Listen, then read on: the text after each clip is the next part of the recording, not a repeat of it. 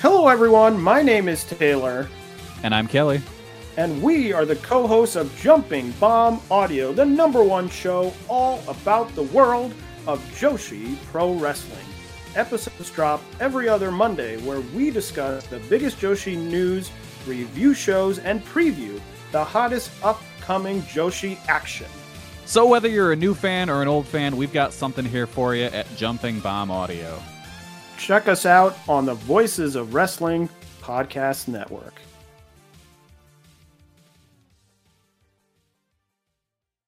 This podcast is a member of the Voices of Wrestling Podcasting Network. Visit voicesofwrestling.com to hear the rest of our great podcasts, as well as show reviews, columns, opinions, and updates across the world of wrestling.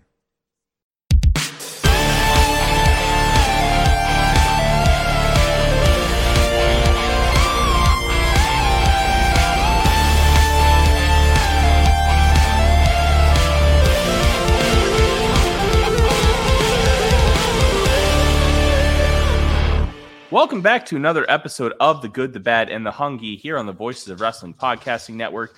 My name is Tyler Fornes. With me, as always, is Fred. I would also hurt myself jumping off that ramp, Moreland. Fred, I'm glad you're not in the emergency room getting your foot looked at, but how are you otherwise? Uh, I'm doing all right. Um, as a you know unathletic uh, middle aged guy, you know that probably would take me out. I don't know that it's really to Adam Cole's benefit that I'm making that comparison, but because uh, he doesn't really qualify for at least the unathletic part, uh, and I don't think He think plays old as much video games to match us, so that's True. that's at least the benefit. That is very true. Um, but yeah, uh, it's been an interesting week in the world of wrestling. Uh, you know, some sad uh, news for a few wrestlers losing their jobs with WWE, and we'll talk about that in a little bit. Uh, I guess we could just go ahead and start with that because there's some wrestling business about. Yes, there is, and we'll we'll kind of start in because like WWE business, not necessarily WWE creative or what they do for their shows. It matters when it comes to AEW because what they do for business kind of sets the tone for what AEW can or will do. And it Fox signed a new deal for SmackDown, moving SmackDown off of Fox back to USA for 1.4 billion dollars over 5 years. Now, 4 years ago they signed a deal with Fox for SmackDown and they got 1 billion over 5 years. So they're going from network television to cable and getting a 40% raise which will be 280 million dollars per year for the rights. Fred, this is a very interesting one because they're moving it off of network television and still getting a significant raise, which will be hilarious when the ratings go down upwards of 30, 40% on a regular basis because it's not on network television. Yeah, that's uh, the the numbers are definitely going to fall uh, once that transition happens. Just because, as you said, uh, cable numbers are not on the same wavelength as uh, as network numbers, and that's just going to show up in the ratings. But I mean, it's not a fair comparison. Like, no one should really be making straight up uh, network to cable rating comparisons in general. Um, so uh, it's you know it's very interesting because I saw some speculation that this would put USA out of the running for when Raw and NXT come up for renewal, but at the same time, other people uh, I saw were like they're still very much interested in it. It kind of begs the question: Why didn't they just buy WWE when they could? but you know, I'm I'm not a, a guy that runs a billion dollar company, and obviously they're just so much smarter than us because they have money. I think that's how that works. Uh, please don't Well, investigate this statement at all. So I will say, if you can make money They're off of dumb. that, well, maybe they just didn't want to run a wrestling company. I mean, that's fair, And- but like when you're when that's like a third of your business. I mean, I'm, I'm being you know over the top there, but still, when it's like a ridiculous part of your business, uh, maybe just, swallow the pill, buddy. I don't know. Yeah, and I, I don't blame them for not wanting to get involved with Vince McMahon. you Considering could have just kicked them out, but yeah. yeah, well, considering where things were at with Vince and all of that, but sometimes just paying for it and making a little bit of money off the top just makes inherently more sense than buying it and running it yourself. and you having to deal with all the overhead, you having to deal with all the back end stuff as my dogs are fighting literally right by my feet. Um, it, I, I can I get it, but at the same time, you're 100 percent right. Where they would be able to make hand over fist, where a 1.4 billion dollar rights fee over five years, and then you change it to being free because you don't have to pay somebody to put it on your airwaves. Yeah. That that changes everything. Yeah, it's uh very interesting. Um you know, and they it, WWE sold for 9.3 billion dollars. So, you know, which was I think a stock exchange and not outright, you know, money transfer obviously, but uh still you'd think that NBC you know, would have been a little more forward thinking. But again, you know, they just, I guess, looked at it differently. Um, I do have more faith in them than David Zaslav, but I can't say anything bad about David Zaslav, or else AEW might go away, and then all the. I don't think that'll happen either. Uh, I, I think they're at a point, and especially where we're at with live sports, where they would be they would get picked up by somebody else, and I don't think AEW would cease to exist. I don't think. No, I think they get picked up elsewhere. Yeah, I don't. I, I, think like well, Impact once they left Spike, they kind of went on that that weird run. Pop TV, Destination America. I, I think that we're in a, a better headspace than that for yeah. AEW if if they were to leave Turner. But yeah, it's it definitely would be semi alarming if they left Turner, considering all the corporate synergy that we've seen over the past few years. And I, there's, you know, I don't think there's any specific information linking to this, but there is speculation that would Turner be interested in Raw at NXT. Um, so I don't know. It's just very much a space to watch. Um, if Turner does make that move, that could actually hurt AEW. Um, you'd have to think that that might be on the mind of uh, TKO TKO management, but I guess we'll see. There's just a lot of speculation there. And then we had the natural part of a uh, American corporate mer- merger in the 21st century, uh, immediate layoffs and uh, excluding all the office staff that no one knows as far as like a fan uh, for the most mm-hmm. part. Um, and the office staff, it, it's it's basically this simple. You have company A and company B. Company A is absorbing company B. Mm-hmm. Why would they need two accounting departments, two marketing departments? You're yeah. going to keep some of those people, but you're not keeping everybody. And right. it, that that just happens. Sometimes it takes longer. Like I was a part of a corporate merger at Buffalo Wild Wings, and corporate was actually in Minnesota. It was like 10 to 12 minutes away from my store. So we were well versed with people at corporate, and it took them 10 months to fully transition all the way down to Atlanta, where the new corporate office was. And sometimes some people get laid off right away, some people are kept for a long time. Most people were offered a job if they were to go down to Atlanta. Most people didn't want to do that, so they just ended up taking their severance and going. Yeah. Oh, buddy.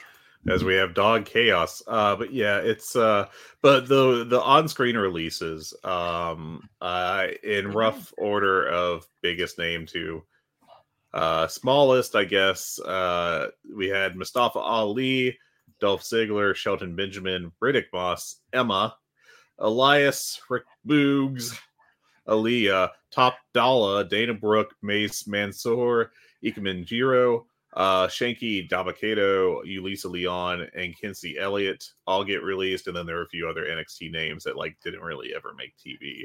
Wait, um, Jiro actually got cut. I didn't yeah, see got, that. Uh, announced that this morning, I do believe. Um, oh man, but uh, R.I.P. to the Emerald Flow Show for having to watch him again. Uh, you know, I watched him like in three or four matches before he made the jump to WWE, and I uh, I liked him back then. So, um, yeah, but I, I, am sure he'll go to like Kyushu Pro or something. You know, wherever Tajiri is. If I recall correctly, it wasn't so much the in ring work; it was the shtick. It just got old. Yeah, I could see that because it does seem like he was doing the shtick for probably a decade or something, uh, just off what I've read. So, um, but yeah, um, so of those names, Tyler, uh, who would you pick up if you were given the ability to do that for WWE? I think there's two people. And uh, one, I want to congratulate Aaliyah for somehow making it through all those initial roster cuts. And it took Endeavor to finally get, get rid of her from the roster. She was there forever and she never did anything, um, at least outwardly to us. So good for her for sticking around for so long. But it, there are two people. Um, Mustafa Ali, everybody knows how much Bryan Danielson loves him, wanted to put him over. Yeah. Um, and he was supposed to get the run that Kofi Kingston got. But Yep. Kofi Mania started when Mustafa Ali was hurt and couldn't do Elimination Chamber. And they got the wonderful moment at WrestleMania. The other one is Dolph Ziggler. I don't know if he's going to necessarily ever be worth the money you'd have to pay to get him, but you could have the the tag team with his brother Nick and or sorry, Ryan. He's Nick. Um I I think that Dolph would have something to offer in a limited capacity. The dude can go, and they strapped him up in WWE, but a concussion, and they just never went back to him. And they just kept beating him like a drum and ignoring him for like years. I think that there's something with Dolph. I personally don't care either way if he comes in. I think Mustafa should have left like five years ago and go went on the Indies, and then he would probably already been in this company. But I think that there you could do something with him. The tough part is with the type of wrestler he is, you already have a bunch of young guys on the roster that do that are the high flyers. So where would he fit in? And why wouldn't you just give that time to the young guys that are already in your promotion? Like that's kind of the the catch twenty two. But yeah. Danielson has a lot of power in that company, so I I think that uh, Ali's a borderline shoe in for AEW come the end of December. Yeah, I'd uh of course they're they're all have 90 day no competes. Um and I always forget if they can uh, refuse those or not. They can. I, I thought they could. um, They just don't get paid. Yeah. So it would probably be smart just to take the free money and uh take some time off, enjoy yourself a little bit, and then make that jump if they're if you're wanted. But um yeah, uh I think Ali is a possibility. Um he's talented. It's just a question of like where would he fit in on the roster, like you said. And I I don't know, man. Um it's very uh you know, it's tough because you know, is he really unique enough to deserve a push over, you know, Vikingo if they have him fully? And you know, Vikingo may not be a good comparison because he may not really. I don't think he's even officially like under a WWE or I'm sorry, an AEW deal.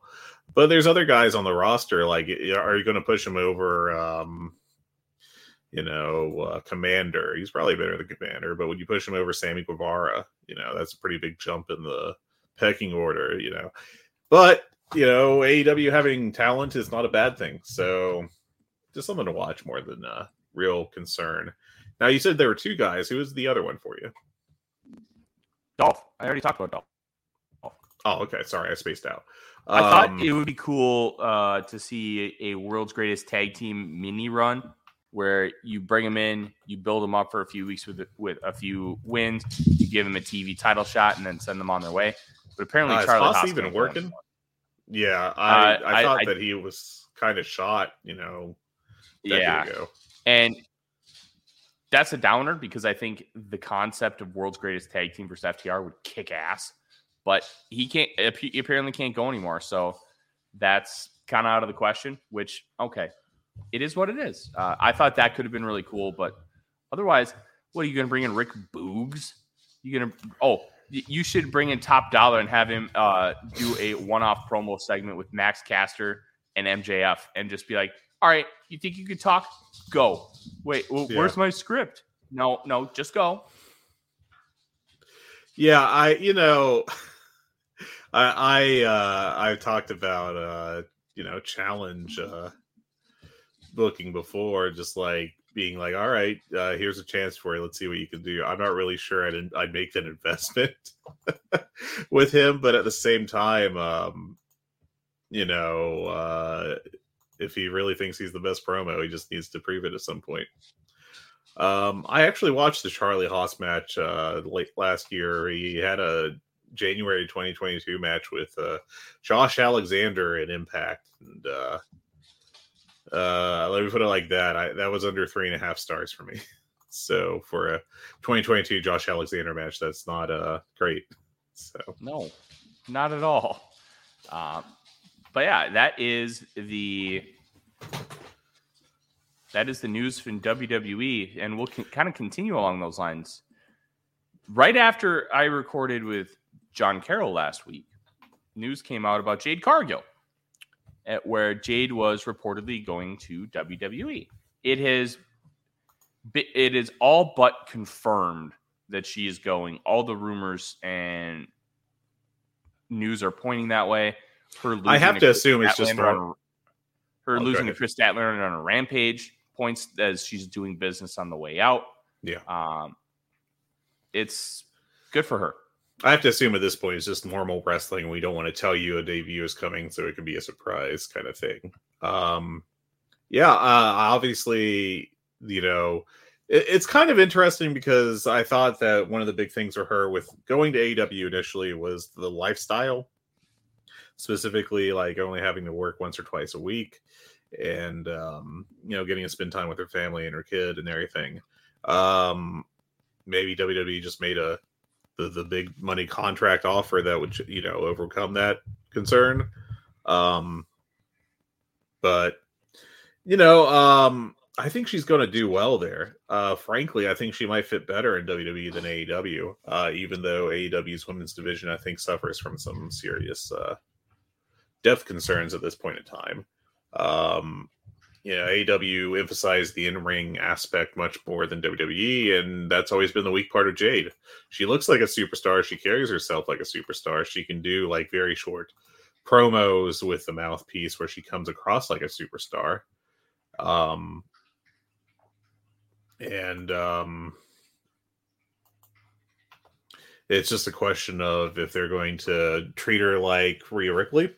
You know, if they're going to treat her like that level of star, she's going to tr- get treated more like Raquel Gonzalez, who is pretty similar. I think she's actually better in the ring, you know, than Jade. And uh, she's just kind of there. I know there's been some injury issues with her, but still. Um, but you know, this isn't really going to hurt AEW, I don't think. Um, I think they'll be fine without her. Um, they were fine without her for that period where she was off TV after losing the TBS belt. And uh, I don't know. Uh, not every uh, move really is going to hurt both companies. In fact, you could argue this one will help both because AEW will no longer be putting in the time to uh, to build her. You know, with the constant squash matches and everything, kind of solves the issue of what do you do with a post win streak Jade Cargill.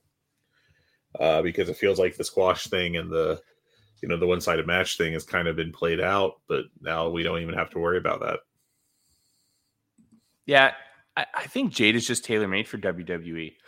She it she comes across like a megastar, Mhm. and that's really important in that company. What's not important in that company is being a fantastic promo or having great matches. It's just not. It's a spectacle first. She is a spectacle. Look at her. Just a phenomenal specimen. That that matters in in WWE and she can go over there, have 7 8 minute matches and it's no problem. The fans are fine with that. In AW, she's not a great talker. She gets exposed and you have to be able to put on good to great matches at minimum. She can't do that. So, looking at all those little nuances, yeah, it's objectively great that she's going to WWE for both sides. And she did say right before this news came out that uh, there was nowhere she wanted to be but AEW. And you got to wonder if there was that option because Tony Khan's coming from the sports world. And uh, Joe Lanza has confirmed it on audio that there are uh, plenty of options in AEW contracts. Like in the sports world, you have options where, oh, we'll do like a three year deal plus a fourth year team or player option or a mutual option where you both have to opt into it. And that works for the wrestling business too, because you may be like, well, I think this guy will be good for this of years, but he could be good for this. So we'll put an option in there. So if he's still good, we'll keep him around. That's relatively normal in the sports world. You see it a lot more in baseball and basketball than you do in like football.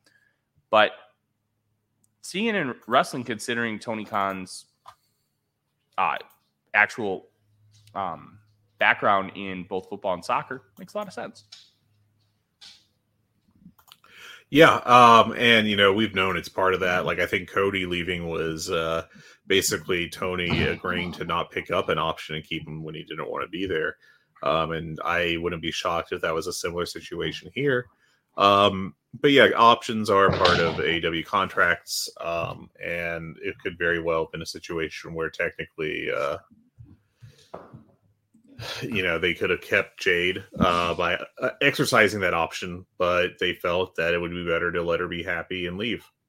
So, yeah, and look, I think AW will overall be better for not having Jade under contract and that's not that's not an insult to Jade. It's just sometimes things just don't work out, and it's good to spice up the territory and have new blood. And I think I think it's a good thing. Yeah. Um, you know, uh, addition by subtraction is a total thing in the world of sports and in the world of wrestling. Uh, they now have more real estate to push other women. Um, we'll see what they're able to do with that. Um, I talked about this a little bit when I was on the Mr. Warren Hayes show on YouTube, um, oh, like oh, two weeks ago now. Uh, but I do think that part of the problem with AEW's women's division is identifying the talent to push and acquire. I think they've let some slip through their fingers that they definitely should not have and uh, I think that's just a continual issue with the company and something to watch going forward. Like just because you now have more time to devote to other acts doesn't necessarily mean that we'll get the best acts. And I'll come back around to this subject later on when we're discussing the the Dynamite Grand Slam show.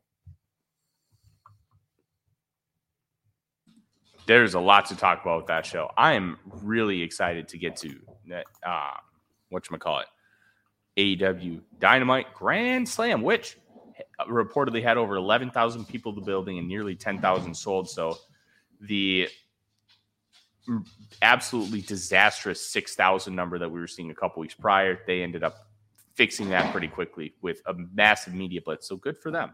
But we have some other news here. Um, oh, let's let's just talk about the Grand Slam attendance because that's the first thing on the list. It did cross over 10k with reports of 11. This was, I thought was interesting. The biggest day of show ticket surge in company history per Dave Meltzer. Not bad. Yeah, um, they apparently did very good local media with MJF and I think Statlander and Orange Cassidy doing part of it. Um, and um, I think that uh, it played a role in this crossing over. I do think that they finally did heat it up, but it was pretty scary last week when it was like I forget the exact number, but it was like six thousand or something. And you're like, ooh, that is that is a bad number. Especially because they they did over thirteen thousand the year prior, and mm-hmm. look, you're gonna have diminishing returns a lot of times at unique venues. And doing the first show ever at Arthur Ashe had cachet to it, and then you were really gonna see, okay, what is the show gonna do? Thirteen thousand, then just under ten thousand paid. Okay, that's probably the ballpark. And AEW is going to have to figure out if that's worth it moving forward. But it sounds like it's going to be. I uh, reportedly from some of the people we knew that were in attendance, Tony Khan hinted in between the Dynamite and Rampage tapings that it was going to be a pay per view moving forward. Makes sense since I they're definitely moving to twelve a year. So mm-hmm. Grand Slam television ratings were excellent. Mm-hmm. 984,000 with a 0.36 in the 18 to 49 demo. Both great numbers. I believe that demo numbers their highest of the year, and the TV or the total viewers is highest since February. Yeah, great stuff. Main event with the small over on peaked at 1.05 million viewers, saving us from watching Young Sheldon for an extra five minutes. And this, thank this God, was, this was excellent. This was very, very well done. Yeah, um, that's community service right there. Is uh, step you know limiting the young Sheldon in the world. Um, yeah, uh, that's a strong number, and uh, definitely uh, should be taken that way by Dynamite uh, by AEW. Absolutely, and let's talk about injuries. Uh, we mentioned uh, Adam Cole one off the top. You can see him hurt himself when he's because they had the platform gimmick where it was like went right up to the ring, and then he jumps down, and you could Mhm. visibly see him twist his ankle. And he Yeah. tried to hide it, but Did not do Not a good only- job, frankly. I mean, uh, look, he was able to move around pretty well, so respect to him for that. But like, he, it was obvious immediately that like he had hurt something. Um, and uh, but he still was able to get through all his spots, which was pretty impressive. You know, considering he just uh, twisted his ankle or did something to his knee or who knows what exactly. It is weird we haven't got an exact uh, or any more information on it. So. Yeah, and I will say Paul Turner looked like he blew out his knee in that match or hurt himself. So that that match had two injuries, and none of them were from MJF or Samoa Joe, which was honestly a little bit hilarious. That the two wrestlers actually wrestling didn't get hurt, but the referee and the second did. Uh, it- but it seems that everybody's going to come out relatively okay. But Jon Moxley um, audibled to give Fenix the win. Um, Moxley apparently suffered a mild concussion, per Dave Meltzer. yeah, it was uh, uh, to to be perfectly clear. It was very early in the match when uh, Rey Fenix did like a Tope Con Hilo off the uh, the ramp onto Moxley and basically landed full force on his head, uh, which is not good. No. And uh, Rick Knox did not count like a shoot. He did not count No, he did uh, not. three. And because they had already adjusted the finish and Mox wasn't going to kick out. Well, Fenix is like, what the fuck? And Mox apparently screamed, fuck you at. Yeah, did uh, not Rick Knox. appreciate it. So then Fenix gives him another driver Yeah, and gets the win. I'll be honest. Good on them for changing the finish. Rick Knox screwed this up. This is on Rick Oh, Knox. yeah. You have to call that like a shoot. Well, it's really a question of what AEW's company policy is, if you're supposed to call it as a shoot or not. Because i if I put myself in Knox's shoes, I could easily envision like you knowing that the storyline is that Mox is going to have a long, long title run, and was supposed to go over in this match, and then all of a sudden he's getting pinned and not kicking out, and you're like, what the hell? Uh, so maybe Mox, you know, he wasn't sure if he should go with what Mox said or with what the plan was ahead of time. Uh, but yeah, I you know I thought I had several kind of thoughts about this match. First of all, people really freaked out over the the Fenix drivers um, at the end of the match, uh, where they're like, "Oh my god, this is what concussed Jon Moxley." Um, there was no sign of that, and Meltzer said that he has heard that neither affected him. They were just normal moves that he took all right. Um, so there's some concern trolling there, but eh, on the other hand, like I'm kind of surprised that they didn't stop the match early before the commercial break uh, because Moxley looked bad after that, you know, for like several minutes after that initial uh, dive onto him. He, he obviously was not moving like he normally did, or uh, you know, if you just watch his work, like it's it's slow mo Moxley. Um, he was really struggling to get through the match at that point in time, and I'm shocked that like Rick Knox didn't stop it and check on him or anything. And frankly, um, you know, I think in hindsight, you know, 20, you know, hindsight is 2020 and everything, that maybe they should have just stopped the match after, you know, like a minute after that dive. Um, just to like, you know, be like he can't continue. Uh, because he was obviously dazed, and dazed is kind of a nice way to say concussed uh, a lot of the times. So In 1998's NFL, he would have had a full blown concussion and been questionable to return and, sh- and came back in anyways. Um, yeah. Or the Miami Dolphins last year. Oh, the Dolphins, the Dolphins. Yep. Um, but thankfully, I when I heard Moxie got hurt and then I saw it, I'm like, fuck, did he like break his neck? No, yeah, that was a concern I had. Well, concussions are bad, but Oh, compared yeah. to a broken neck, concussions are great. Uh, not So- always, but I, you know, the, the the reporting, the fact he was able to recover enough to like work pretty much normally, uh, I took that as a good sign in terms of it not being a major concussion, um, in, in lifetime. But yeah, it's still um, not great. Should not have continued the match, in my opinion. Agreed. Um, let's continue on with some news, and then we have a lot to talk about with Dynamite here. Haus of Wrestling's Nick Hausman reported CM Punk is not going to sue AEW. considering how much information that uh, Hausman has gotten from CM Punk, I would expect that to be the case. Um, yeah, I don't really know what grounds he would have to sue AEW over, anyways, because they like a panel of lawyers said, no, you're going to fire him with cause and you're good. I don't, Yeah. I, I don't think that that's going to be overturned. I really don't. Remember that you can sue anyone for anything in uh, in the United States. Uh, doesn't mean you're going to succeed, and doesn't mean it's not going to be a waste of your money, and you might be found to be liable for the other party's uh, legal fees. But you know, you you could have made that decision. Um, frankly, it sounds like he made the correct business decision for himself. Um, just I, I don't know, like like you said, you know the idea that this could be some kind of improper uh, termination of his contract uh, seems very unlikely to me as uh, both a wrestling fan and an occasional you know legal le- news reader person. Um, it just doesn't follow. It, it makes no sense to me under how he could claim that he was wronged when you know there's apparently footage of him starting this fight backstage from all angles essentially and uh you know he also there's also reports that he signed paperwork upon his return that was like hey if i get in another fight i can be fired i you know put two and two together i don't know how you could say but but jack perry said a thing about me into the camera and it get made me upset I, and, and so so i should be able to keep my job um I, Uh, also, just- it's interesting. Jack Perry, I don't know if he's suspended. He He's hasn't shown up. to- uh, okay. And and Tony Khan was asked about him. I, I read in the Observer. I can't recall which show uh, Tony Khan was on, but he was on there, and they asked about him. He's like, I can't answer that, or I'm not going to answer that, one or the other. So he's still off in uh, the nowhere space. You know, the uh, Tony Khan will not talk about him space.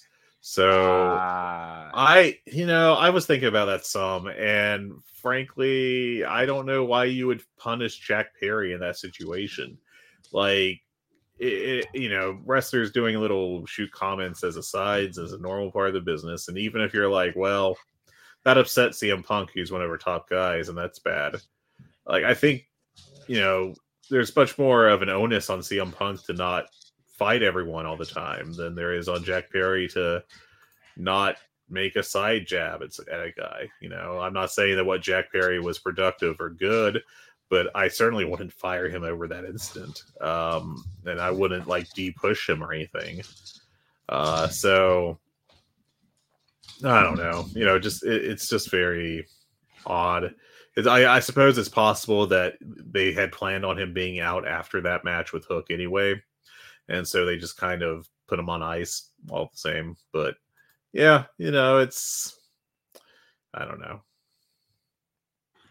Yeah, I, I just I thought that was interesting. and I'd mention it. Let's Yeah. continue with the news. Uh, QT Marshall has signed a new deal through the end of the year. They're working on a new longer term deal. Look, at the end of the day, if you don't like QT on TV, that's fine. But he does a lot of stuff with talent development that and the Nightmare Factory, and I believe the Nightmare Factory is still um, is still hooked up with AEW as far as like a developmental center and that kind of thing. So, and QT is obviously the head trainer there look, I I'm not the biggest fan of him on TV, but he he helps out a lot backstage. So this was inevitable. Yeah, he uh yeah, you know, it- it's not a surprise he was renewed. I think he does a lot of stuff backstage. I hope I never see QTV ever again. Uh if that gimmick just fell into the ocean, I wouldn't mind. Um yeah. But he's, he's not a bad worker. That's the thing with QT is he's not a bad worker. You He's can cut fine. a decent promo. Um, you know, it's just that this is this is not a good uh, gimmick in my opinion. That when he does the Dadcore Will Ospreay spots is just what gets me. I actually like those. Like we, we, we get kind of chunky QT Marshall doing 450s. Like as a fat athlete enthusiast, like that's good. I, I people are like, you shouldn't be doing that. I'm like, no, you should be doing it more. Yes, he should absolutely be doing it more. Give me more of that Khalid El-Amin, you know, bullshit. Oh, hey, Minnesota legend Khalid El-Amin. That's right. Yep, Minneapolis North High School, baby. Uh, all right. Um, Jake Hager officially retires from MMA. I think he has an undefeated record. What is he like, three or four and zero? Uh, it might be a couple more than that. I can double check, but he is undefeated, and uh, you know, I don't. I'm not an MMA guy. I, you know, I flirted with it for a little bit, and then it was, uh, you know, kind of dumb, um, and I got tired of it. He is officially three wins, zero losses, one no contest because he kept accidentally hitting Anthony Garrett in the groin. Also notable is that he fought four guys on Bellator shows, and none of them have Wikipedia pages. so I, I just think he kind of had himself a steady diet of cans, and uh, well, it also I- doesn't help that Bellator is going out of business. yeah, uh, that doesn't help either. No, so yeah. So good for Jake Hager having an undefeated MMA record. Wheeler Yuta pulled from an indie show last Saturday due to an injury. Um, he seemed okay when um, we uh, when we saw him on TV. He took he took a knee from Claudio Castagnoli in the lead up to that match, which I thought Yeah. was a really cool like way to begin Dynamite, where they had like Claudio in his locker room. They brought him out, and then they had Eddie in the back, and then going up through Gorilla. I thought those were real. Uh, it was just yeah, those were cool nice shots. Yeah, I like a big um. I I uh I saw I think maybe it's Garrett Kennedy make a comment recently that was like, hey, uh when uh one of the best things early TNA did was in the tunnels they'd shoot people from behind so they look bigger than life. Oh, that, was- I- that was a cool shot. And I, I recently saw the little video that TNA or Impact did for their thousandth episode of Impact, and uh, it featured a shot of Jeff Jarrett uh, walking to the ring from behind, and I'm like, yeah, they they need they need to do this. It's awesome. Speaking of um, Impact 1000 last night, they had the Fox box back for a match. Yeah, they did. I saw Oh, that. I loved it. Uh, I uh, um my some of my favorite days as a wrestling fan were watching TNA back uh, in the the peak days of Fox Sports Net, and oh, it was dope. Um, but anyways, let's uh continue on. We have one. Um, I've actually I'm gonna I'm gonna toss something in here real quick just because Okay. I, I I've binged I'm trying to keep up on Impact this year along with like a bunch of other promotions but uh, I gotta say Chris Sabin and Alex Shelley are having really nice years and Mike Bailey is if he's not on people's lists for like best in ring you know most outstanding in observer parlance um you should probably double check that because between the best of the super junior and what he's doing regularly on Impact and on these indie shows, uh, which I've only seen a couple of, but still, I'm like he doesn't take nights off. Um, I, you know, if you were to tell me you put him third or fifth or whatever on your most outstanding list, like I think that'd be well deserved.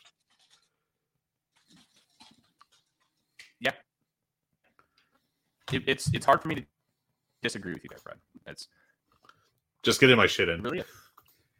Hey, do not blame. Call me Brian. Cage. All right, Brian Cage. Let's talk about how you were not on this show, but you were on. You were Yeah, on you know. page 10 night. Um, let, let's start off with it because the first match, Eddie Kingston versus Claudio Castagnoli, title for title, uh, the NJPW Strong Openweight title and the Ring of Honor Mm-hmm. World Championship on the line. And Claudio comes out dressed like Misawa, and Yep. Eddie is obviously is always rocking the Toshiaki Kawada colors. This was awesome. And they really built up Eddie's win where he he won with the Northern Lights bomb. No, he won with the Nope. power bomb, didn't he? The Kawada power bomb, yes. Yeah, which I thought was dope as hell because he had mentioned to Kawada that he would do the power bomb for him, even though his power bomb form sucks, and he got the win a- with it. That Says he hates doing it, but still, I I didn't think it looked bad. It was fine. Uh, he didn't get him up high enough, but it looked powerful. It looked it looked really good. So it's hard to and my dogs all of a sudden are quiet and I'm really worried. That's scary. Yeah. It's concerning that That's you've had for the for the 38 minutes we've been recording plus the pre-show uh just the tap dancing of dog toenails everywhere and now it's just deadly quiet in your house apparently. Yeah. And I can't see them either, but You know, it's spooky The- season. they might both be laying down because they're both tired. But it, usually they come do it by me, so I'm very, very concerned. But it, it was a check on him. No, I'll check on him in a minute. But this match was excellent. Oh yeah, Uh, this ruled. Yeah, I gave it four and a quarter plus. I thought this was great. Um, Kingston getting uppercutted and stuff, and then like almost like no selling it like Hogan, and then getting the chance from the crowd, and he kept doing the spinning back fist, and these guys just went to war, and I thought it was perfect. Claudio would looks at Wheeler's like that was two, and, and Wheeler's like nope. He picks up the belt, shakes Eddie's hand, and gives it to him, and Eddie shakes it begrudgingly Yeah, because he still hates Claudio, but he respects the wrestler.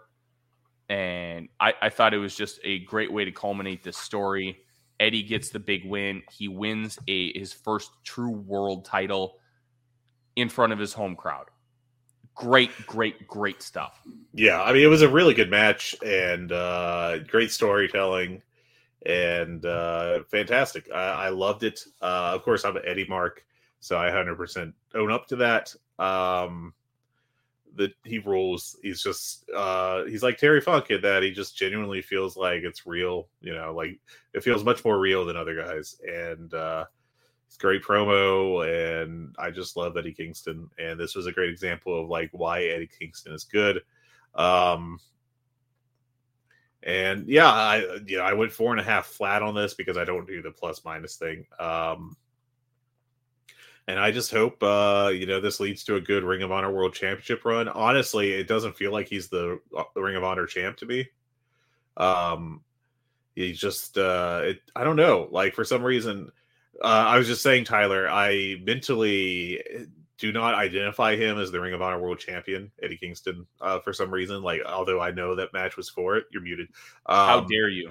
I know, right? But it just feels like he's still like the New Japan open weight guy. Uh, and even though the Ring of Honor one is supposedly more important, like I don't know why my brain just rejects that.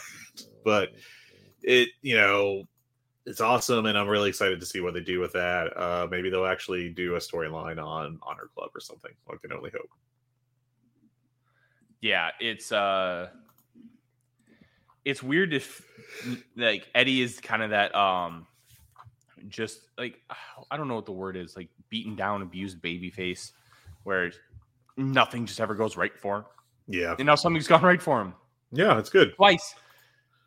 And it's good, but uh, I, it's I don't very know that they need to give him a long uh, run with it. You know, you could you could just outright Mick Foley this. You know, where he had his what were they two world title wins in WWF and held him for less than a month combined. Mark uh, Briscoe, Yeah, final battle. yeah. Um, I think that would be a, a good story right there. Um, but yeah, I loved it. Uh, next up on the show, uh, okay, we got to talk about this and your thoughts on it. Uh, because I'm curious what your thoughts are on it. We had the pre-tape of Roddy in bed in a bed at the hospital with the Kingdom, and Roddy rules, man. This was overall stupid. oh yeah, but- Roderick Strong in this bit is great. I think Matt Taven's good in this too, and Mike Bennett. I think they're all good in this very stupid storyline.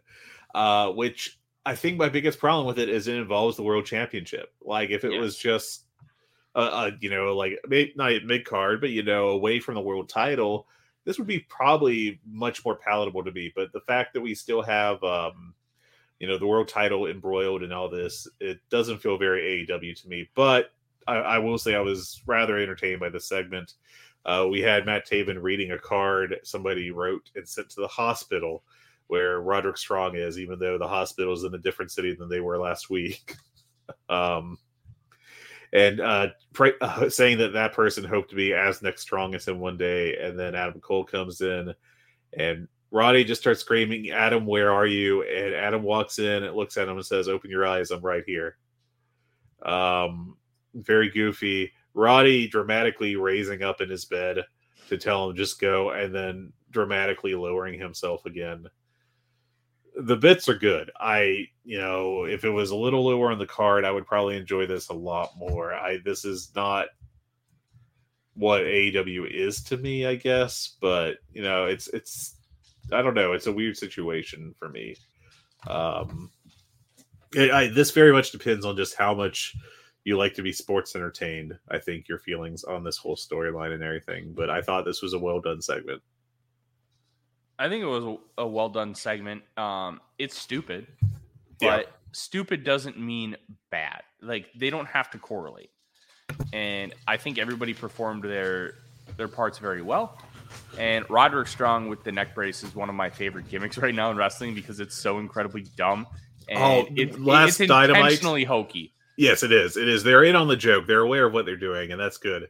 Uh, but last Dynamite, where he has the match with Joe, and he's just walking around, and uh, Matt Taven offers him the neck brace back, and Roddy, you know, like waves him off, and then you see Adam Cole come out, and Roderick drops like he was shot by a sniper, grabbing his neck and screaming Adam's name is just. It was very good. Um, I was I was sports entertained by that. Yes. Um, speaking of sports entertained, Chris Jericho versus Sammy Guevara. And this is a match where the dogs have now come inside. They went outside apparently. And they are now playing with a Benebone.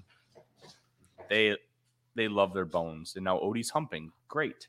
Uh, hey, hey, live dog commentary. You, you're only going to get that on the on the good, the bad, We got the ugly. Excalibur, Excalibur uh, Jones over here, but I digress. Um, Yeah. O- Odie has no balls. He got neutered, and he's still humping. It's hilarious. I, I, I guess it's it doesn't go away. But you have Chris Jericho, Sammy Guevara. This match was good. Um, I give it four stars. I think the finish to me was great. I loved it. Um, Sammy Guevara hits the GTH, and he's like, "No, I need to put him away." And he does. He goes to the shooting star press, and Jericho turns it into a code breaker. One, two, three, and then Sammy kicks Jericho on the balls and joins Don Callis, which we will find out more about on Friday. That was an interesting twist that I did not necessarily expect. I really like it. I like it a lot. yeah. I actually thought, um, you know, I wondered if uh, Guevara would just reform some version of the Jericho Appreciation Society, but it makes sense it's with Callis. Uh, but I was predicting, you know, before the match started that we would see a Guevara heel turn here. Um, and um, yeah, I like this match. I thought it was solid. Uh, the worst part of it was there was, was a pretty bad mistiming where uh, Guevara was basically supposed to super kick a springboarding Jericho, but their timing was way off, and Jericho uh, still sold it even though it was an obvious miss um, on TV. Uh, but I still thought this was very well worked. I went four flat on it. Um, the callback to the uh, the Shawn Michaels Chris Jericho WrestleMania match at 19 uh, with the post match was really good. Um, and was kind of obvious as soon as commentary started co- talking about how, uh, you know, Guevara was wearing gear, paying tribute to that match. Um, you know, it was kind of in the back of my head the entire time, and uh, yeah, uh, I'm looking forward to where this goes. Uh, the Daniel Garcia thing that they played up later uh, after an MJF and Adam Cole sketch uh, or a segment was uh, also interesting, and I hope to God this is finally them pulling the trigger on Daniel Garcia because dude is fantastic. He's you know he's been ready for a push for a while now, and I thought when they teased him leaving JAS last year that that was going to be it, and he was going to get rocketed up the card. Um, then they didn't do it. So hopefully we get some good stuff from um, from Daniel out of this, and maybe an elevation to an actual like high up on the card guy, which he deserves. Oh, I hope this comes with a really big push for Daniel Garcia. I my favorite part about this was Guevara is finally a full fledged heel again. It- look, you tried making him a baby face. He's got the most punchable face in the in the history Natural of professional heel. wrestling. Natural He's a natural heel. And all access was made essentially to get him over as a as a potential baby face. Look, he's just not. And that's okay. Find out new ways to make him hateable. And it's really not that hard with Sammy Guevara. He's just naturally hateable as a character. And now he's with Don Callis, who's literally the most hated man in American wrestling. I think this could be really, really good. Yeah, um, you know, I feel like Callis has lost a little little heat heat, um, unfortunately, because instead of being like so loud you can't hear his promos from a couple weeks before the Omega match. Now we're just at normal over overheel levels. How dare he? Um, as I get a look at uh I don't know which dog that is, but Tyler's got a pug with him now. It's it's Eclair. Hey, Frenchie. Sorry, Frenchie. I, I don't know. Frenchies have ears up. Pugs have ears drooping down. Gotcha. Okay. So not members of the uh Bullet Club Gold. Got it. Um yeah, uh but yeah, I I you know, Daniel Garcia needs a big push, uh basically. Um we did top miss a segment where Christian challenged Darby to a tri- a triangle match for the TNT Championship against him and Luchasaurus. I'm wondering if this is going to have Christian's crew Luchasaurus out the title, so he actually has it. Uh, it just kind of feels like the natural booking. Um, and then we had a short uh, segment where MJF and Cole arrive, and then Cole gets a phone call from Roderick Strong, tells MJF he has to go to the hospital to see him, and screams into the phone, Roddy, you're not going to die. Um, while MJF cuts a promo on Joe. Um, entertaining stuff. Rey Fenix and uh, Jon Moxley. Look, we, we talked about the injury and the uh, couple of Fenix drivers at the end and uh, Rick Knox botching the pin. I still thought this was a good match, uh, considering all the things going against it. But once Mox kind of woke up, um, for lack of a better term, uh, once he started moving at like an almost a normal speed, like I thought this was pretty well worked. Uh, I went three and a half on it. Um, glad that uh, it is apparently just a minor concussion, but yeah, we have a what I have to assume is an unplanned AEW uh, International Championship change to Rey Fenix. Uh, And you know is- what? He's long I- deserved some kind of uh, gold, so I hope maybe we get an actual push of him rather than maybe just holding it for a couple weeks until Mox is ready. But The best part is this works within the context of what the story is with Death Triangle, Best Friends, and Blackpool Combat Club. So Yeah. the title change, even though it was uh, changed in the ring and it wasn't necessarily what they wanted to happen with the match, it works. And I think that rocks because now you can go with the story and Fenix finally gets the win. Uh, what really ended up working well is um, the graphic going into the show was it was uh, Fenix's uh, trying to gain his third different AEW title, which I think now he's the second person in AEW to have hold held three different titles. The the other one being Kenny Omega, because Mhm. Omega held the world, the trios, and Trios. the tag, yeah, and Fenix has held the tag, the trios, and the international. I think So- that's it. Yeah, That that's a big get for him. Yeah. That Moxley's never held the tag or the trios, but he's held the international and the, heavyweight. Um, Jericho's only ever held the heavyweight, if you can believe that. He, he hasn't held the title since he dropped the heavyweight belt to Jon Moxley at Revolution. Ah, but I heard that he just uh, beats everyone and buries all the young talent.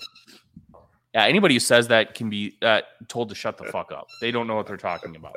Um, there's a reason why Jericho's still on television. He's Chris Jericho. He's Yeah. still great. Oh, and he he jobs constantly is the thing. Like he he, he loses. He should lose less. Um, I don't know, man. I, I think you could definitely heat him up more at points, but like I think he's also doing really good work right now, helping elevate guys. And uh, Guevara is just the latest example of that. I think. Yeah. And I I thought this was a very well done story Mhm. uh, from start to finish. This was this was great. Like Uh, had a short little good promo from Samoa Joe, hype video for Rampage. Um, God, Samoa Joe rules. Joe He's so great. honestly, um, They, Look, should have strapped him up. they weren't going to, but man, Joe rules. so I would not have complained. Um, uh, then we had ourselves a women's match between Saraya and Toni Storm for the World Women's Championship, and um, I gotta t- I gotta ask you about this Toni Storm gimmick. So we had Toni Storm as like a really over babyface champion last year Yep. and then they decide that they want to turn her heel to kind of be the workhorse of the outcasts group right with ruby and saraya um which i f- i still feel was kind of poorly timed because she was still over as a face but you know they also had already i think moved on to a different face champion at that point in time so i got it and now we're turning her ba- back baby face, which again, it feels like the right time, though. It feels like, yeah, I I think the the Outcast storyline has really floundered. It has not done what they probably wanted it to. But okay, so you want to turn Toni Storm babyface off it? That makes sense. This character that she's doing, I've enjoyed the kind of aspects of it that are, uh, you know, like uh, Nesma Dorman from um, Sunset Boulevard, or just the ter- stereotypical, you know, like 50s ish uh, starlet actress, right? Some of the stuff in the promos have been good. And then th- I figured that, okay, so they'll, when she actually works the match, they'll lower that a little bit, right? They'll just kind of have her be, you know, still wrestling like Toni Storm. But that was not the case. She went full gimmick. Um, you know, where she was uh, just doing all the shtick, and uh, I don't want to see that with Toni Storm. If it was, I if Ruby Soho was doing this, it would be better, I think, because Ruby Soho is not uh, a top tier women's worker in the U.S. No. Toni Storm is though, and for her to like be doing all this shtick in her match, it's getting in the way of her having a great match, and that's what I want to see her do. Yeah, I agree. I, you know, this Um, is this is too much sports entertainment here, um, and uh, uh, this kind of you know that that was a bummer to me. Now I did think the match was solid.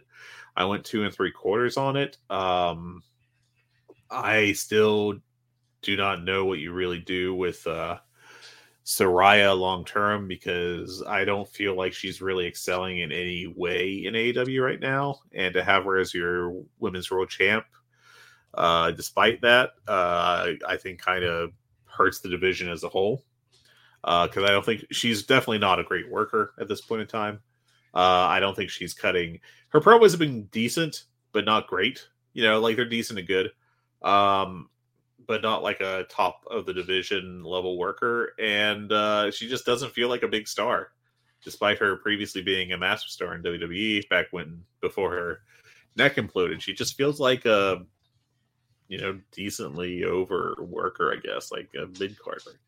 And if there's any hope for uh hope for her to really elevate the division, I don't think it's going to happen. Um, she kind of flopped as a face, and now she's just fine as a heel. Um, yeah, I wonder if they're waiting for Hayter to come back. And this is just something to do in the meantime. yeah. I, you know, if that, but that's if that's you can't just do that though. For especially when Hayter has this, uh, uh, you know, has this long term injury. Like you've got to be able to adapt. You can't just let it coast. But you know, I, I do think this is a long term issue with AW's women's division. Is that they've kind of have been coasting for quite a while now, maybe this entire Yeah. year, and it does not feel like it's being very. um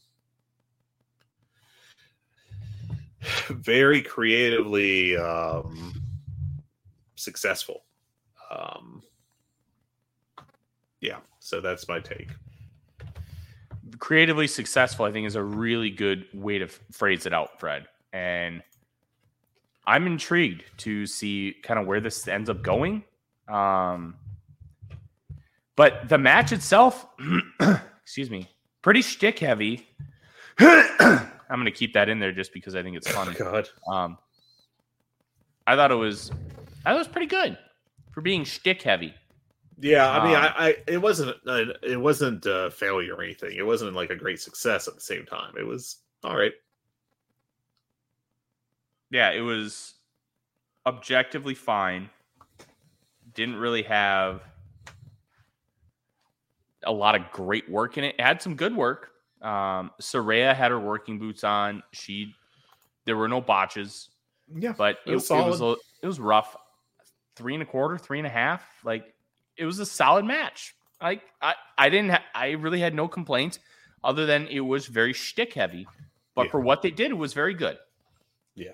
And uh, if you can get that out of Saraya consistently, I think I still wouldn't have her as my world champion. But I, I think it's fine. It, Yeah. it's fine. I'm, I'm not like bothered by it by any you know grand level. It's just uh you know not uh not uh, superstar level stuff, and I would expect more at the top of the women's division from AEW. I love how you just poured that drink, Fred, and it sounded like you were taking a piss. Hey, look, uh, Volcano Lustos. Um, and then we had the main event, um, which was, of course, MJF and Samoa Joe. Uh, we did a little Bret Hart tribute video, which is really a reference to Mean Joe Greene, uh, his infamous Coke commercial from back in the 70s, I think it was, maybe the early Yep, 80s. 70s. Um, and uh, MJF tells a kid that he's adopted. Um, That got um, it That was pretty funny. good. It was a good bit. Uh, and then they, uh, I thought, okay, so I thought what we basically got here was a um, was a, a work rate Hulk Hogan uh, defending against the Monster Heel title match from back in the eighties. Uh, I thought it was structured very That's similar to that. great way to put it. Yeah, I like it, it's like it's you know, except without just Hogan, uh, you know, not trying. well, you know, trying but not working hard. I guess I, I don't know how to really properly put that. Not exactly Mr. Work Rate. Uh, Hulk Hogan was. Um, but I thought this was a really good match. Um, you know, um, look the the level of sports entertainment in the MJF storylines are not for everyone and I get that. I 100% do. I have complained about parts of it at time, at points in time, uh, especially those pre-tapes uh, leading up to the Adam Cole match. Uh, but I thought this match was worked very well. Um, it didn't go too hard into the shtick. We never got like a real "Why am I so violent?" situation. We had his, you know, his best friend Adam Cole come out, try to destroy his leg, and offer support and hype him up to escape the sleeper hold. And um, I I liked this match a lot. I thought Joe looked awesome in it. This may have been Joe's best performance in AEW, uh, and considering what he's done, that's saying something. Uh, MJF uh, did a good job. Um, and you know they worked in the shtick some. You know he did some Hogan offense, and he did like the kangaroo kick and all that stuff. But it wasn't like it was not too much shtick, and I think that's important, and that's why it worked for me. Uh, and I went four and a quarter stars on this. I thought it was a really good match um, and a nice cap to the show. Um, and then afterwards, we of course the finish we should go over, which is uh, MJF uh, go kept going for a sleeper because he promised he would choke out Joe. And uh, Joe Called up his the- friend Dick Togo. yeah, Joe, Joe early in the match kept just like easily tossing him off whenever he went for it. Um, and then at some point, uh, MJF pulls a chain out of a turnbuckle, I think it was, or it might have been ripping off a tag rope, but I thought it was a chain. Um, It looked like a garrote wire.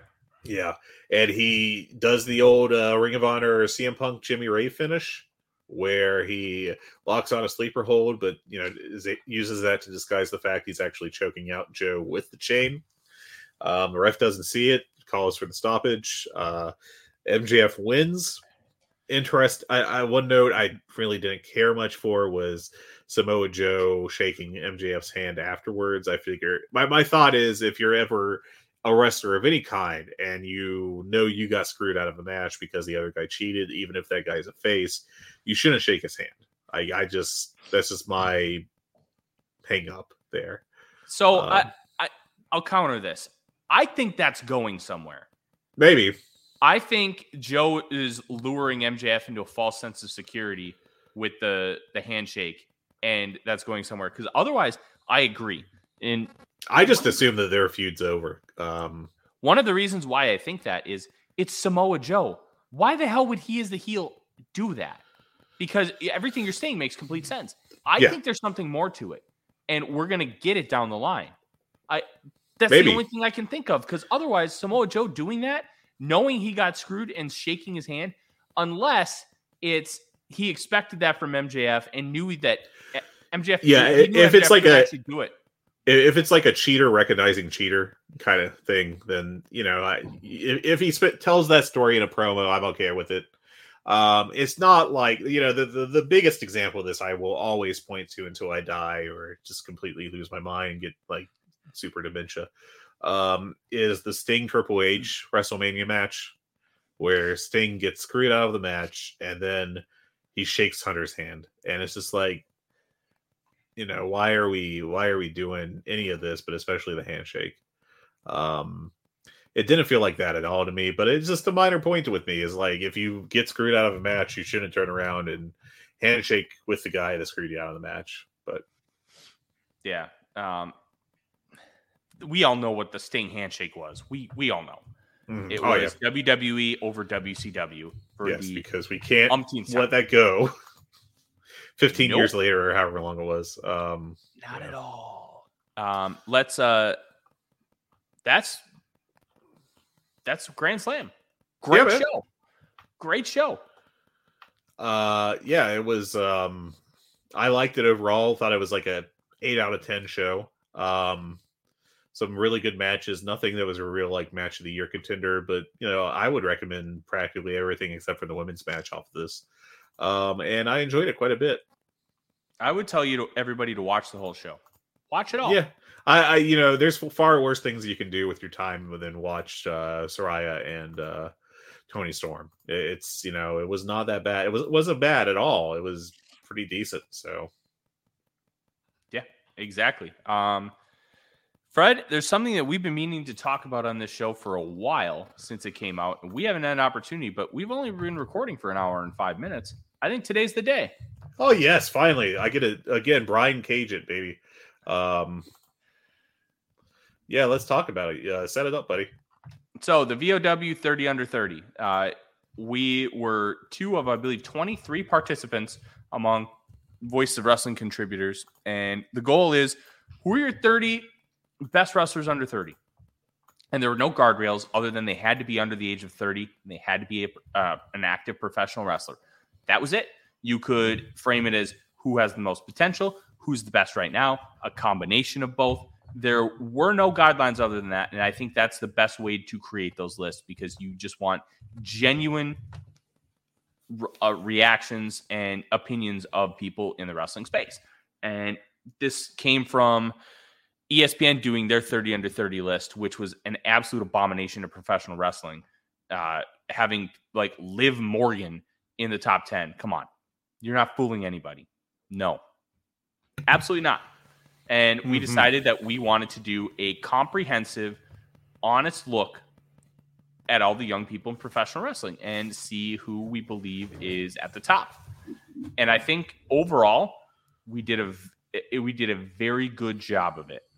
Um, th- there were some that were like, okay, is this um, is this right? Is this wrong? You know, you can have debates about some of these guys and girls, but at the end of the day, I, th- I thought the list was very good. Yeah, uh, of course, I have the correct list on my computer because it's my ballot I sent in. But Oh, um, shit. But yeah, no, honestly, I, I love the idea of it. Uh, Griffin Peltier put it together, really, and he did a fantastic job with it. And um, yeah, I uh, I had a ton of fun voting in this. And um, you want to go through our lists, our individual ballots, and uh, Oh shoot! Do I have my ballot still? Oh, I, I I put it in the Discord. I can go find it. okay, sure. Um, uh, you go Um, ahead. I, I'll, I'll just go over it. The top ten, the top ten on the final list um, was number ten Shota Umino, uh, number nine Shun Skywalker, uh, number eight Rhea Ripley, number seven uh, Jamie Hayter, number six Hijo de Vikingo, number five Julia, number four Kaito Kiyomiya, number three Yota Tsuji, number two Konosuke Takeshita, and of course number one MJF. And I have to think MJF will be on the top of the list every year until he's no longer under thirty. I had all of those in my top fifteen, so I am the most right. Um, I, I- think Shun Skywalker was my fifteen. Um, so I'll go through my top ten. Um, first, Okay. I have, I have to figure out where where ten is, so I can start there. Um. Okay. Sorry, counting is hard. It is hard.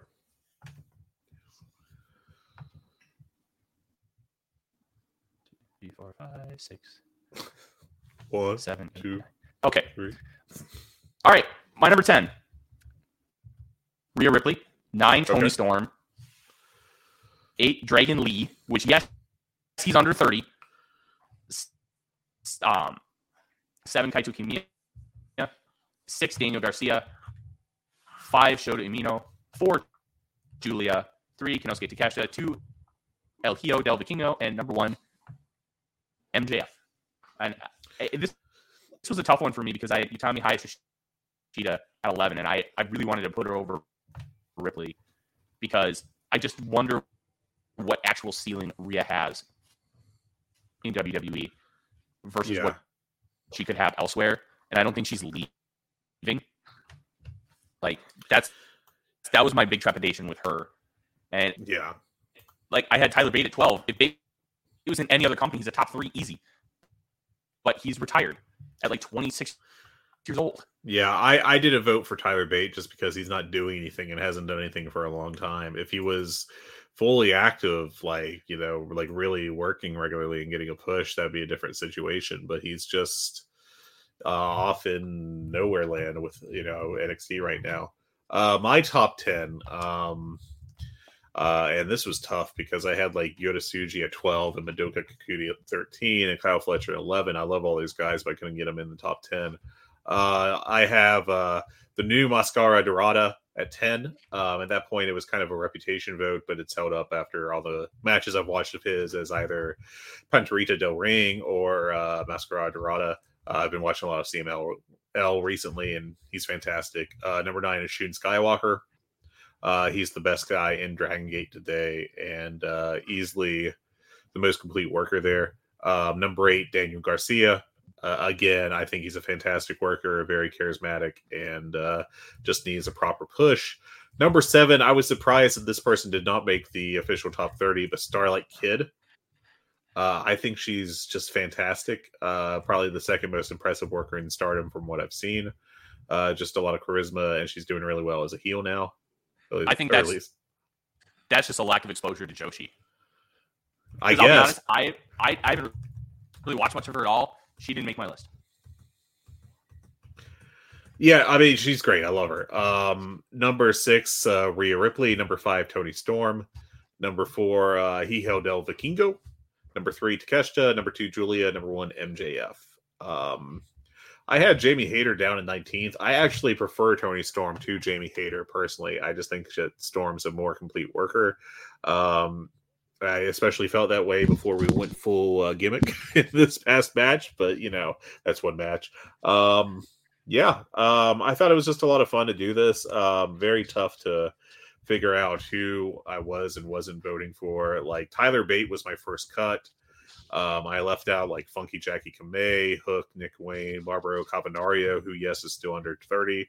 Um, Benny, uh, I just don't see enough of her stuff, sadly. Riho, Dante Martin, uh, Suzu Suzuki. Uh, there's there- there's a lot of talent under 30 right now, and um, I, I couldn't find a spot for Ilya Dragunov.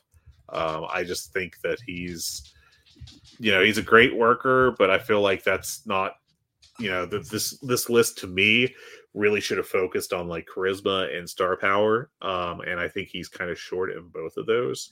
Uh, I think he'll really flounder in WWE once he stops getting the super NXT worker push. Um, because if Vince, if he go- goes into Vince's hands, it's not going to go well for him. I'm pretty sure. Um, I had Yeah. Ilya at 18th just because his work rate is tr- so tremendous. no, he does And have great matches. so- Yeah, I, I, I don't know. Like, I think there's a ceiling, but it would be like a Tomohiro Ishii level ceiling, where he's Yeah. going to go in and have great matches with literally everybody, but you're never going to want to crown him as the guy. And another problem I have with voting for him, just personally, uh, is that he uh, he does. At least when I voted, his pace has picked up. But at that point in time, he was not working high level matches very often. Like he'd have like three a year. It felt like he that pace has picked up since we voted on this a month ago. I think. Um, uh, but you know, at that point in time, I was like, yeah, he's a great worker, but you know, I can't say that he's going to be any, different than Tyler Bate. You know, and there's a lot of great workers on this list. I mean, my bottom ten were uh, uh, Kaito Kiyomiya, Dragon Lee, Bandito, and Tommy Hayashishita, uh, Wheeler Yuta, Leo Rush, uh, Dragon Dia, uh, Jack Perry, Maki Ito, and Willow Nightingale. I mean, I just didn't see an easy spot to slot either Ilya or uh, Tyler Bate in there, or Pete Dunne, for that matter. Yeah, it, it was really hard for me at the end of this list. Like, uh, like my bottom five were at um, Francesco Akira at 30, Logan Paul at 29. Um, Logan Paul's great, and I wish he did this He whole time. I really did. That, Uh, that's a and major reason I didn't vote for him. Is like I don't know that he's actually going to be wrestling next year. I Yeah. that matters. Um, Mascara Dorada at 28, Nick Wayne at 27, and I thought about him. I'm a big Atlantis Junior fan, and I have him at 26. Yeah, I, I had not considered him because at that point in time I was uh, well behind on CMLL. Now I would definitely consider him. I don't know if he'd make my top 30, but that's not so much on him, just the other talent that's on this list. And that's the problem. I think like s- around 60 wrestlers were um, included on ballots, something like that. I'd have to double check the um, how many, but yeah, there was a lot. Yeah, this was Uh, really hard to do. Uh, and if you like making, you know, if you like this kind of thing, I, I do suggest that you sit down at home and uh, just take some time to try to come up with your own list. Um, I saw some people complain about, about the list because it did include like, you know, 15 people from their favorite promotion. But if you're really doing this, you should, you know, be looking at a, a bunch of different promotions and, uh, you know, cast a wide net. You you know, you should give consideration. Um, and if you just look at the the also receiving votes, and oh, it was way more than 60, 22. Uh, on air counting is always fun. Um,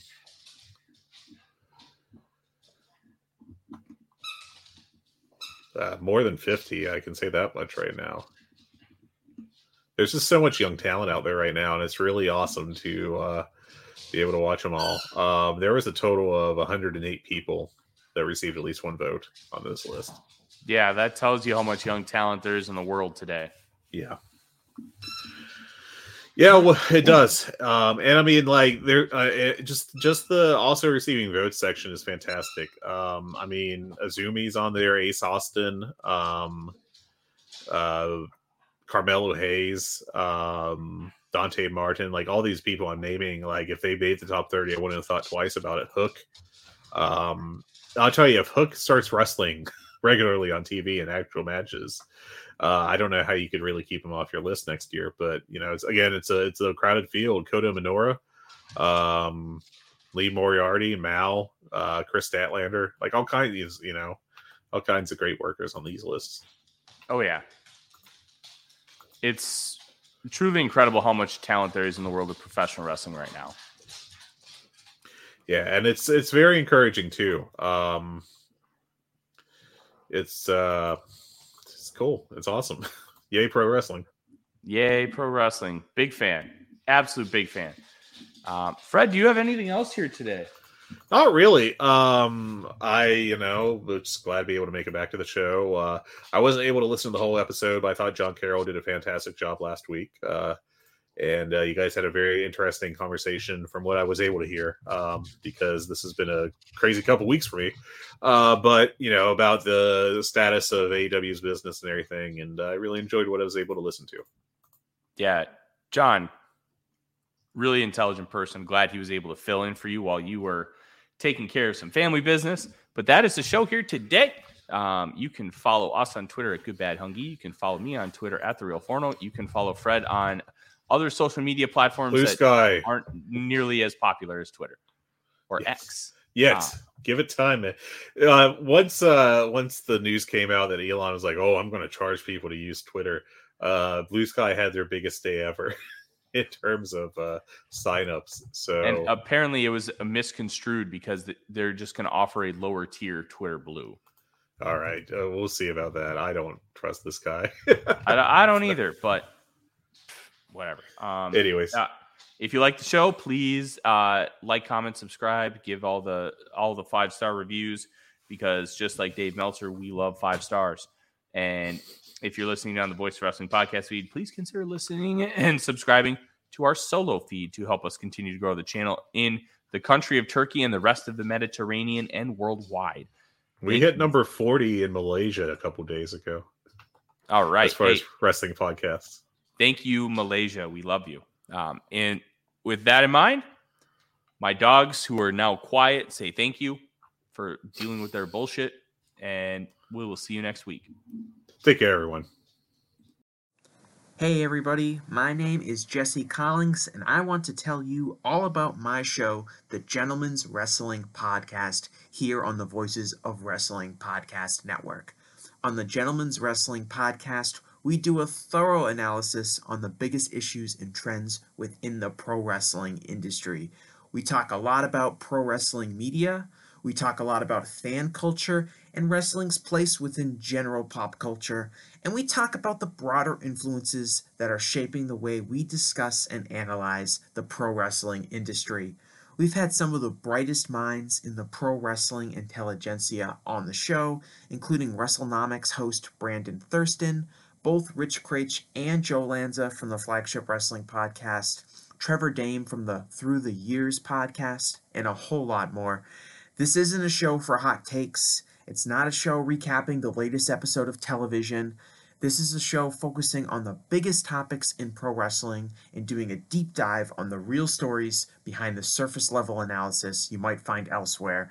The Gentleman's Wrestling Podcast is available wherever you get your podcasts, and we'd really appreciate it if you gave us a try. Thanks.